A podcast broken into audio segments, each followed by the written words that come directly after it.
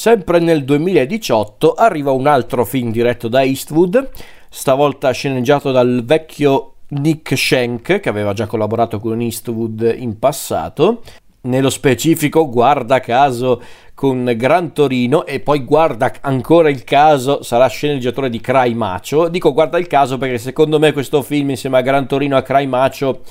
sembra quasi essere una sorta di trilogia dedicata proprio all'animo del vero Clint Eastwood, ma andiamo per gradi.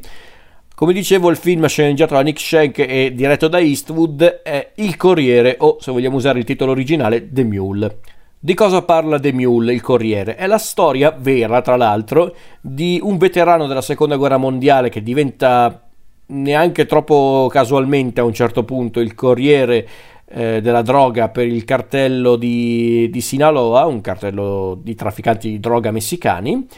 il personaggio in questione è Leo Sharp, interpretato dallo stesso Clint Eastwood. E il film parla proprio di uh, Earthstone, il personaggio ispirato al vero Leo Sharp. Earthstone è questo uomo di 80 anni, reduce dalla guerra di Corea, eh, che lavora come floricoltore, ha una passione quindi per, per, per, le piante, per i fiori, ma anche per la guida. Lui possiede un pick up con il quale ha girato praticamente quasi tutti gli stati d'America per vendere i fiori. A compensare questa vita professionale o comunque vita privata anche eccitante, c'è però una vita familiare praticamente distrutta perché infatti ha un'ex moglie Earl che è eh, Mary, il personaggio di Diane West con cui è stato per dieci anni, ma da cui poi ha divorziato a causa del, diciamo, proprio dei comportamenti di Earl che era fin troppo legato al suo lavoro e non tanto alla famiglia. E il rapporto tra Earl e la sua famiglia è davvero complicato perché infatti lui addirittura non si presenta al matrimonio della figlia di, eh, di, appunto di Mary Earl, ovvero Iris, il personaggio di Alison Eastwood, una delle figlie di Clint. Diciamo che questo evento, che è datato 2005, è la goccia che fa traboccare il vaso e Earl ormai è proprio, eh, proprio cacciato dalla famiglia su certi aspetti. E la nostra storia quindi si ambienta eh, nel 2017 con un Earl ancora più anziano che vede la sua attività da floricoltore pignorata, Earl non sa più dove andare, non viene più accolto dalla famiglia e diciamo che riesce a trovare un lavoro che potrebbe aiutarlo appunto a campare ancora per un po' e lui scopre che questo lavoro, che sembra essere semplicemente il lavoro da corriere, lui deve semplicemente portare del carico con la macchina da un posto all'altro, scopre che in realtà il carico che porta è droga e quindi scopre di essere diventato praticamente un corriere dei cartelli della droga messicani.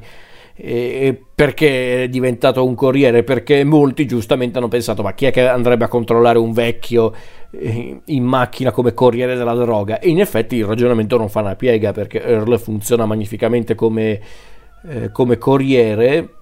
e diciamo che la nuova vita un po' pericolosa di Earl si intreccia con quella di un agente della DEA, ovvero Colin Bates, interpretato da Bradley Cooper. E non vado oltre per chi non ha visto il film. Allora, io questo film me lo ricordo, l'ho visto al cinema, l'ho riguardato volentieri. È un film eh,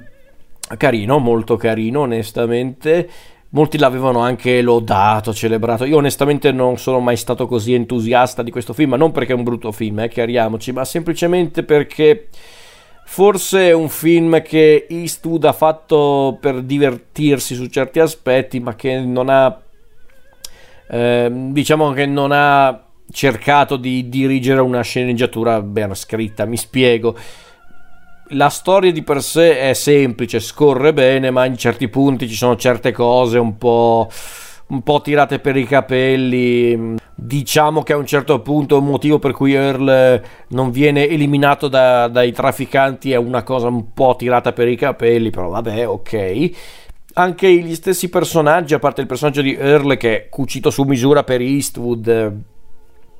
non è che sono molto interessanti, vengono un po' risollevati dagli attori perché abbiamo Bradley Cooper, Michael Pegna, eh, abbiamo una ritrovata e sempre gradita Diane West, persino un redivivo Andy Garcia nei panni di questo eh, boss del, del, cartello, molto amichevole, molto eccentrico, eh, Ellison Eastwood, Thaisa Farmiga, eh, persino Lawrence Fishburne, quindi abbiamo un cast comunque ricco, Clifton Collins Jr., quindi il, il cast fa sicuramente parte del lavoro e tutti bravi per carità. Ammetto che il film, ripeto, in certi punti l'ho trovato un po' altalenante perché la parte dedicata al nuovo lavoro di Earl funziona anche, ma secondo me i momenti migliori sono quando Earl finalmente si riavvicina alla sua famiglia. Non dico in che modo, non dico in che circostanze, ma c'è un punto in cui diciamo riesce a Um, come posso dire, a, ripa- a diciamo, trovare un nuovo, nuovo dialogo con la famiglia, specialmente con la figlia eh, Iris, Iris, non so come veniva chiamato in italiano, il personaggio di, guarda caso, Alison Eastwood, la figlia di, di Clint. Quindi è comunque bello il film quando ci si concentra su questo, su appunto su Earl che cerca di ricostruire la sua vita, ovviamente non potendo farlo per davvero, però è interessante. È molto tenero il film quando si concentra su queste cose. I film in sé, ripeto, secondo me è bello, è, è bello da guardare, è anche piacevole. Secondo me non è uno dei più belli che Eastwood ha fatto. Secondo me di questa... Io l'ho chiamata un po' la trilogia su Clint, che è iniziata con Gran Torino, poi è proseguita con appunto Il Corriere e pare si sia conclusa con Cry Macho. Forse questa è la parte che preferisco di meno di questa eh, trilogia mai ufficializzata e ammetto che mm, il film comunque mi è piaciuto per carità, ma non è secondo me uno dei più belli che Eastwood ha fatto per carità, però